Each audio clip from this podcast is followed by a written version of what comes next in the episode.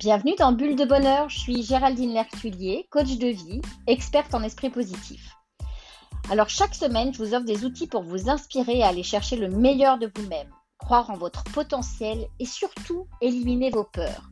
Je suis dévouée et engagée à aider tous ceux qui souhaitent développer un état d'esprit positif, à croire en eux-mêmes afin de vivre la vie de vos rêves, même les plus fous. Alors n'oubliez pas de vous abonner et de partager. J'espère que vous apprécierez l'épisode du jour. Allez hop, c'est parti!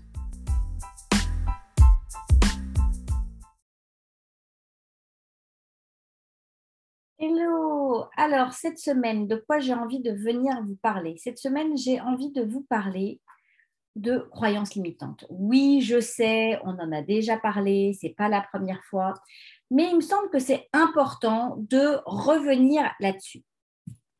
Alors, pour ceux qui ne connaissent pas complètement mon histoire, parce que j'aime bien, en fait, toujours avoir le sentiment que vous savez de quoi je parle et du fait que j'ai une certaine crédibilité à venir vous parler.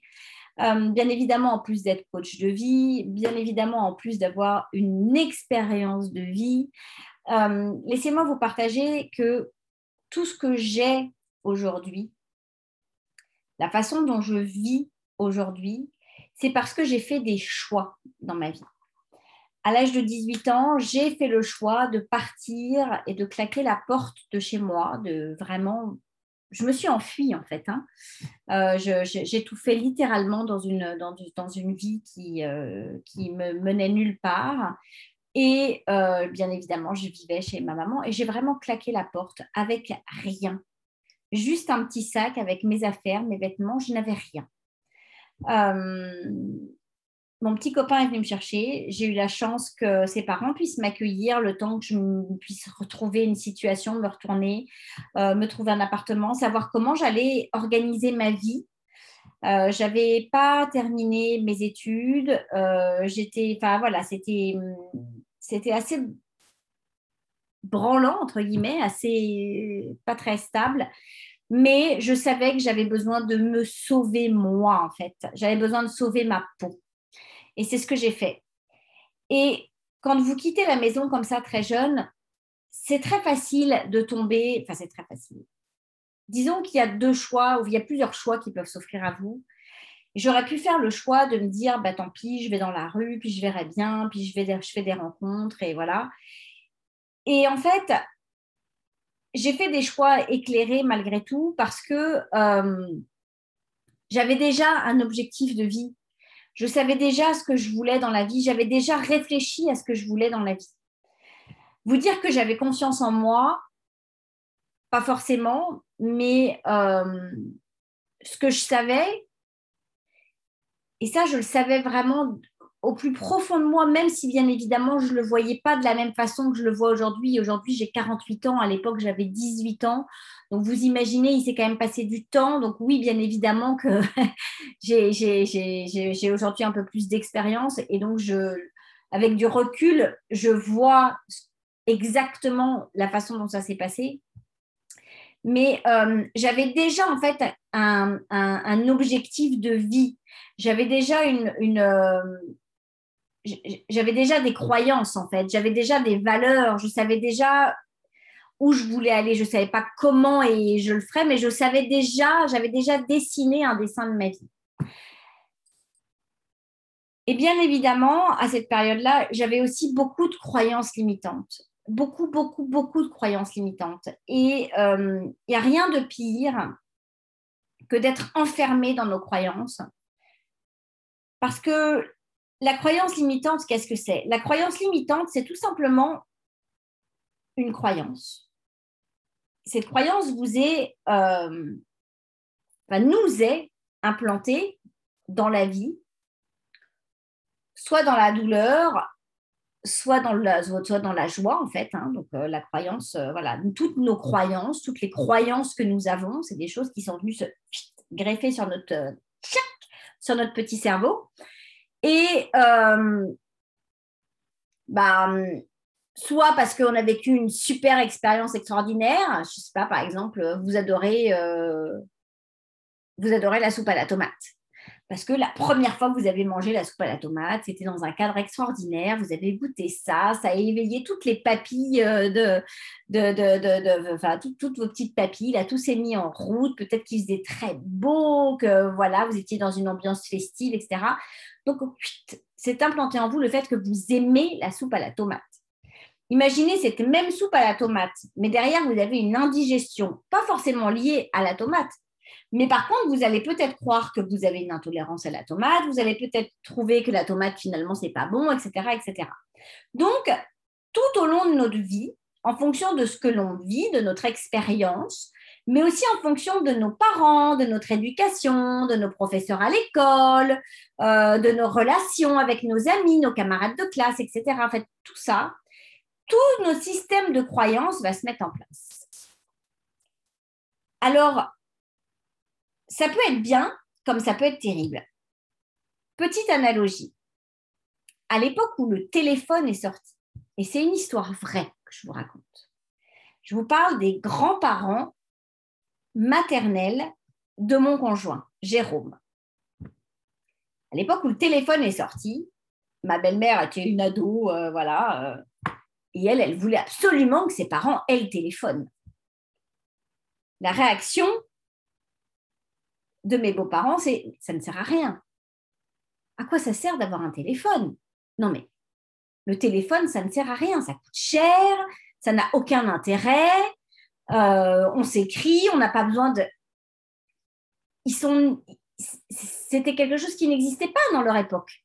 Ça venait d'arriver, c'était nouveau. La télévision, la radio, la télévision en couleur. Ensuite, ces petits appareils, les premiers téléphones portables, etc., etc., etc. La machine à laver. Le nombre de personnes qui, avant de passer à... Enfin, pas passer à l'acte, mais avant de changer, en fait, leurs croyances, vont avoir besoin d'un certain temps, vont avoir besoin au final d'être entre guillemets influencés par l'extérieur, vont avoir besoin de créer un besoin en eux, et c'est au moment où on va en fait avoir ce besoin qu'on va être prêt à littéralement changer nos croyances. Et d'ailleurs, encore une autre analogie assez rigolote. Moi, je me rappellerai toujours, à l'âge de 18-19 ans, allant dans le sud de la France, voir mon oncle et ma tante, voir dans la rue un groupe de chanteurs, musiciens, amateurs pros, parce qu'il y avait aussi des pros. Et voilà, les trouvaient super, ils chantaient bien. Mais à cette époque-là, je sais que les gens qui, pour moi, chantaient comme ça dans la rue l'été, faisaient des spectacles dans la rue... Voilà, c'était assez ringard, c'était vraiment, c'était typique province, moi j'étais parisienne, alors voilà, c'était vraiment pas… Quand une vingtaine d'années plus tard, je me suis retrouvée avec ces mêmes personnes, ce même groupe, moi-même à chanter dans la rue avec eux, sachant que ces gens-là étaient devenus mes amis, si j'étais restée sur cette croyance limitante, d'abord je n'aurais jamais vécu cette expérience extraordinaire, et ensuite… peut-être qu'ils ne seraient certainement jamais devenus mes amis. Et quelque part, ben le fait d'ouvrir ma croyance limitante, ça m'a permis d'aller vivre ça, d'aller vivre ce... Alors, d'ailleurs, je ne suis pas devenue amie avec eux parce que ça a créé un besoin, hein. Attention, voilà, c'était d'autres choses, mais on accepte de changer notre vision des choses au final qu'au moment où... ça va venir créer une émotion en nous, ça va venir créer quelque chose. Et souvent, on a tendance à aller fermer la porte. On a une croyance. Non, tac, oui, clac, poum, paf. Et les croyances limitent. Les croyances, certaines sont limitantes. Nous limitent dans notre potentialité. Donc, le manque de confiance en soi, c'est une croyance limitante. La peur est une croyance limitante. Et la peur est une émotion, le manque de confiance en soi, mais... Dans cette émotion, il va y avoir des blocages qui vont faire qu'on va fermer plein de portes. On va s'auto-fermer des portes. On va s'auto-saboter dans notre vie. Alors, j'aimerais que vous réfléchissiez à quelque chose. Un outil auquel j'aimerais vraiment que vous réfléchissiez cette semaine, c'est de challenger tout ce que vous croyez. Qu'est-ce qui fait que vous croyez ce que vous croyez? Encore une petite analogie, ça va faire 2 ans maintenant que je me suis lancée dans le marketing de réseau, dans le network marketing. Beaucoup de gens ont des croyances limitantes face à cette industrie. Une industrie qui existe seulement depuis 80 ans et aussi une industrie qui a été malmenée par des personnes qui ne savent pas forcément, qui ont une conscience professionnelle ou qui ne réalisent pas en fait à quel point quand on fait ça, on reste un professionnel et donc on doit se comporter comme un professionnel. Et bref. Si j'avais... cette industrie est venue à ma rencontre depuis l'âge de mes 19 ans, 5 fois. 5 fois, j'ai été mise en contact comme ça. Et à chaque fois, j'ai dit non parce qu'à chaque fois, ça me... Et pourquoi est-ce qu'il y a 2 ans, hop, la porte s'est ouverte et j'ai laissé rentrer ça? Tout simplement parce qu'en fait... j'ai été rassurée à un moment donné, ce qui m'a permis d'ouvrir mon esprit, de mettre de côté une croyance limitante que j'avais, d'être à l'écoute et d'avancer. Et ça m'a permis de complètement changer ma vie et me transformer.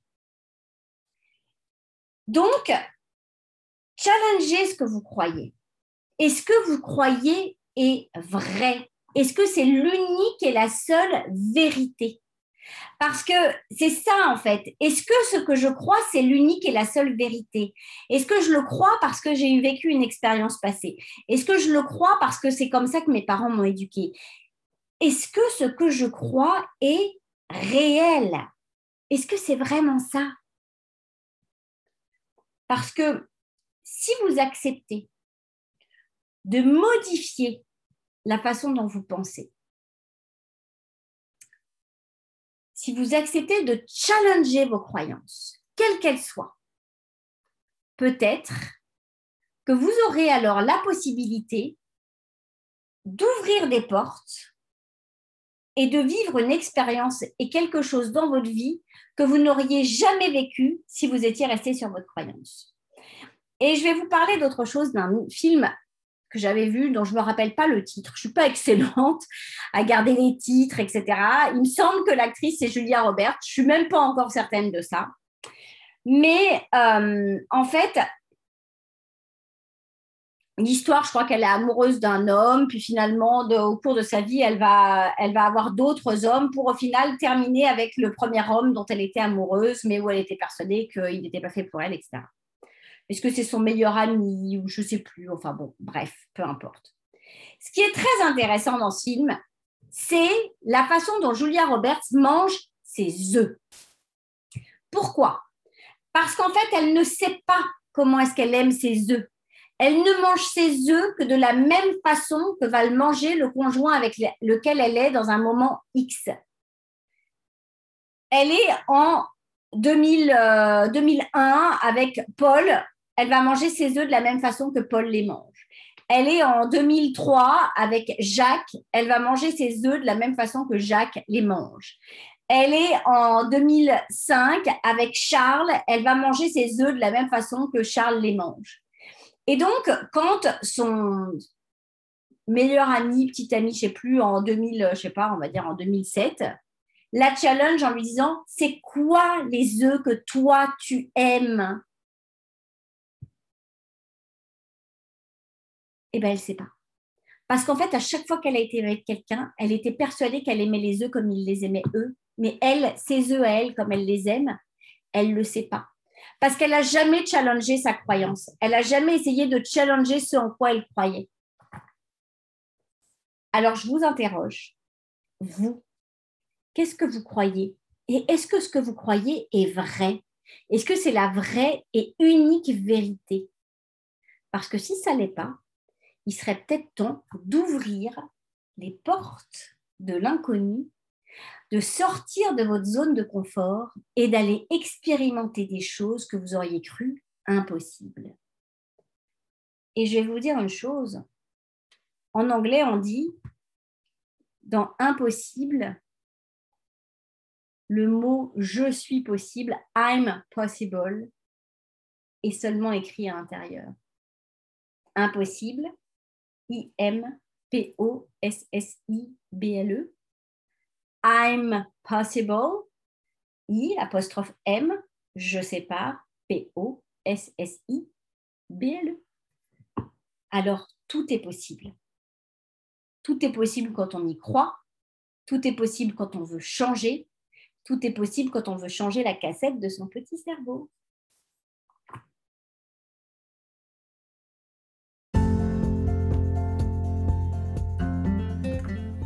Merci beaucoup d'avoir pris le temps d'écouter cet épisode.